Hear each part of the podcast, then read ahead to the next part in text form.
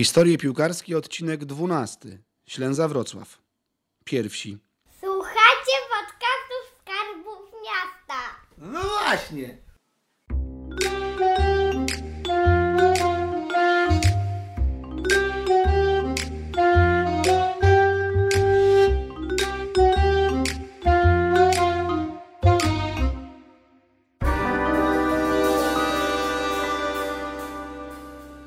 Mało jest klubów na świecie, które pisząc swoją historię, tworzą jednocześnie historię miasta. Ślęza ma ten przywilej, choć w klubie tego pewnie tak nie odczuwają. Z jednej bowiem strony każdy kibic, nie tylko z Wrocławia, myśli o Ślęzie z sympatią. Z drugiej, od paru ładnych lat zespół nie może wrócić na centralny poziom rozgrywek. Lepsze czasy podobno już blisko i dobrze, bo Ślęza zasługuje na więcej z prostego powodu. To nie jest zwykły klub, to część miasta, jego żywa tkanka.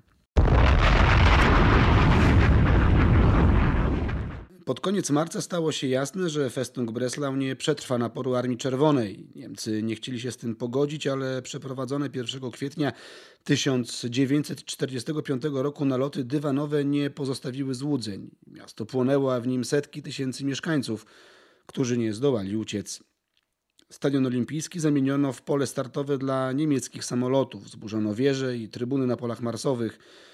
Gdy stało się jasne, że wojna zostanie przegrana, wysadzono w powietrze budynek z szatniami i większość tego, co ocalało z trybun. Według wspomnień Aleksandra Marczyńskiego, spisanych w książce Pawła Malczewskiego Ślęza to Wrocław, niszczono nawet sprzęt wioślarski i żeglarski.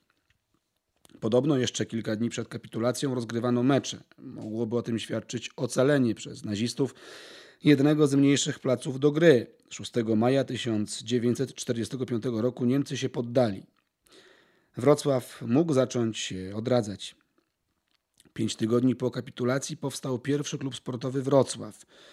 Założyciele, którzy 16 czerwca spotkali się w hotelu Polonia, nie mieli jeszcze nazwy klubu. Na datę walnego zgromadzenia wybrano dzień 4 sierpnia 1945 roku. Tak rozpoczyna się historia najstarszego klubu Wrocławia.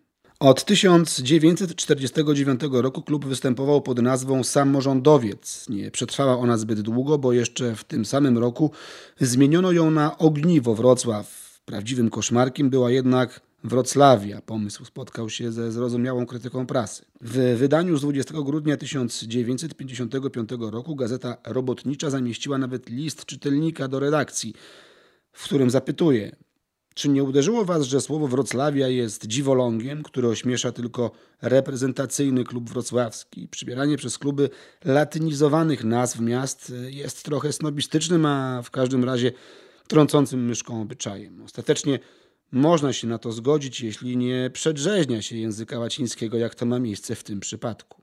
Historycznie ustaloną łacińską nazwą Wrocławia jest bowiem Wratislavia. Tyle czytelnik gazety Tomasz Gradek. Skrytykowanej koncepcji w końcu się wycofano. Na początku 1956 roku Słowo Polskie zorganizowało konkurs na nazwę dla klubu. Wygrała Ślęza. Pomysłodawcą był Julian Piotrowski, który w nagrodę dostał od redakcji roczny karnet wstępu na mecze Ślęży. Rzet zamiast Z w karnecie dla Piotrowskiego było następstwem błędu w nazwie klubu popełnionego już w momencie ogłoszenia wyników konkursu. Tytuł artykułu w Słowie Polskim z 14 stycznia 1956 roku był jeszcze poprawny. Zamiast Wrocławi Ślęza. Jednak im dalej w las, tym więcej drzew. Autor pisał bowiem o etymologii nazwy Ślęża i prawidłowo wywodził ją od oddalonej o 30 km od Wrocławia góry – pod którą w dawnych wiekach powstała osada. Piotrowskiemu w jego propozycji nazwy klubu chodziło jednak o rzekę Ślęzę. To była pierwsza, ale nie ostatnia pomyłka tego typu. W 1957 roku postanowiono wrócić do korzeni i jedynki w nazwie. Chciałoby się napisać, że pierwszy klub sportowy Ślęza niezmiennie przetrwał do dziś, jednak w latach 2003-2009 używano nazwy TS Intakus Ślęza Wrocław. Piłkarze Ślęzy rozpoczęli powojenne treningi na małym boisku stadionu olimpijskiego. Tam też odbył się jeden z pierwszych meczów piłkarskich we Wrocławiu. Do dziś nie udało ustalić się ze stuprocentową pewnością dokładnej jego daty. Prawdopodobnie został rozegrany 26 sierpnia 1945 roku. Naprzeciw siebie stanęły jednostki pierwszego klubu sportowego Wrocław i milicyjnego KS. Milicjanci wygrali 2 do 0. W bramce Ślęzy stanął zawodnik o nazwisku Początek. Co ciekawe, Ślęzie niewiele zabrakło, aby zostać pierwszym mistrzem Wrocławia w finałowym meczu. 1 do 0 pokonała ją burza, a wokół tego spotkania narosło wiele kontrowersji. Działacze Ślęzy złożyli nawet formalny protest, bo rywale na finał zakontraktowali zawodników spoza regionu, ale został on ostatecznie oddalony. Niewiele brakowało, a historia zatoczyłaby koło. W 1903 roku pierwszym mistrzem miasta został bowiem klub FC Breslau 98, rozgrywający swoje mecze w tym samym miejscu co Ślęza. W połowie lat 60. Ślęza przeniosła się na Biskupin. Stadion przy Wróblewskiego zbudowany w czynie społecznym przez pracowników MPK, wspartych aktywem robotniczym z innych wrocławskich zakładów, stał się domem na długie lata.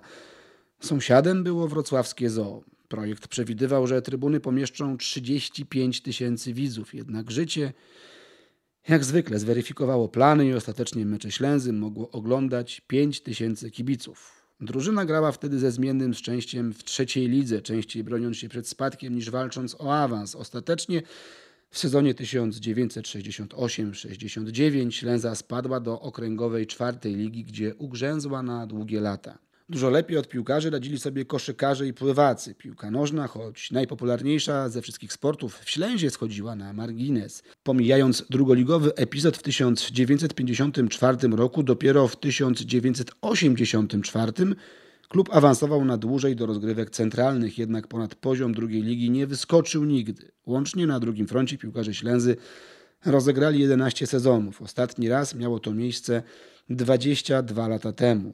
Liga liczyła wtedy dwie grupy po 18 zespołów. W grupie pierwszej wrocławianie zajęli 16 miejsce. Do bezpiecznej pozycji zabrakło im dwóch punktów.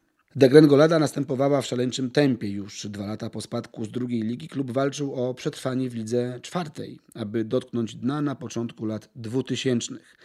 W 2003 roku rozwiązano sekcję koszykówki. Trzy lata później broniący ciągłości historycznej piłkarze spadli do A-klasy. Nie mieli już wtedy swojego stadionu, bo zmagający się z kryzysem finansowym działacze go sprzedali. Tym większą niespodzianką był powrót Ślęzy na piłkarskie salony w sezonie 2008-2009, załatwiony zresztą przy zielonym stoliku. Klub wykupił bowiem licencję od Gawinu Królewska Wola i tym sposobem wrocławianie znów znaleźli się w drugiej lidze, a dokładniej na trzecim w tym czasie poziomie piłkarskim w Polsce.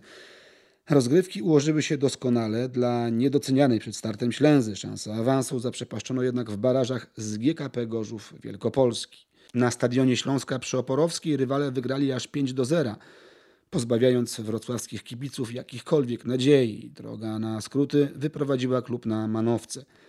W połowie następnego sezonu ze sponsorowania Ślęzy wycofał się Intakus. Piłkarze dograli sezon za darmo, zajęli ostatnie miejsce w tabeli. Drużyna spadła do trzeciej ligi, w której nie otrzymała jednak licencji. Niewiele brakowało, a sekcja przestałaby istnieć. Pomocną rękę wyciągnął do klubu Dolnośląski Związek Piłki Nożnej, zezwalając na grę od czwartej ligi. Problem polegał jednak na tym, że w Ślęzie nie było komu grać. Na pierwszy mecz drużyna Andrzeja Ignasiaka wyszła w ósemkę. Piłkarze się jednak nie poddali i jakoś przetrzymali najtrudniejsze czasy. Dziś największe problemy Ślęza ma już na szczęście za sobą. Klub mozolnie odbudowuje swoją pozycję na sportowych arenach. Ma drużyny piłkarskie w rozgrywkach trzeciej ligi mężczyzn i kobiet. W 2017 roku koszykarki sięgnęły po Mistrzostwo Polski po raz drugi w swojej historii. Bez zarzutu działa Akademia Ślęzy szkoląca młodych piłkarzy, piłkarki i koszykarki.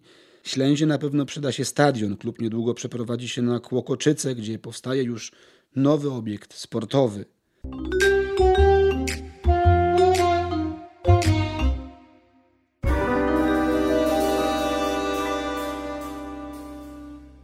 Piłkarskich historii pomaga szukać Hotel Jakubowy w Gdyni. Pisząc reportaż o Ślęzie Wrocław, korzystałem z książki Ślęza to Wrocław 70 lat historii pierwszego klubu sportowego 1945-2015 autorstwa Pawła Malczewskiego, wydaną przez dom wydawniczy Obris Pictus SPZO Wrocław 2015. Reportaż powstał w roku 2018.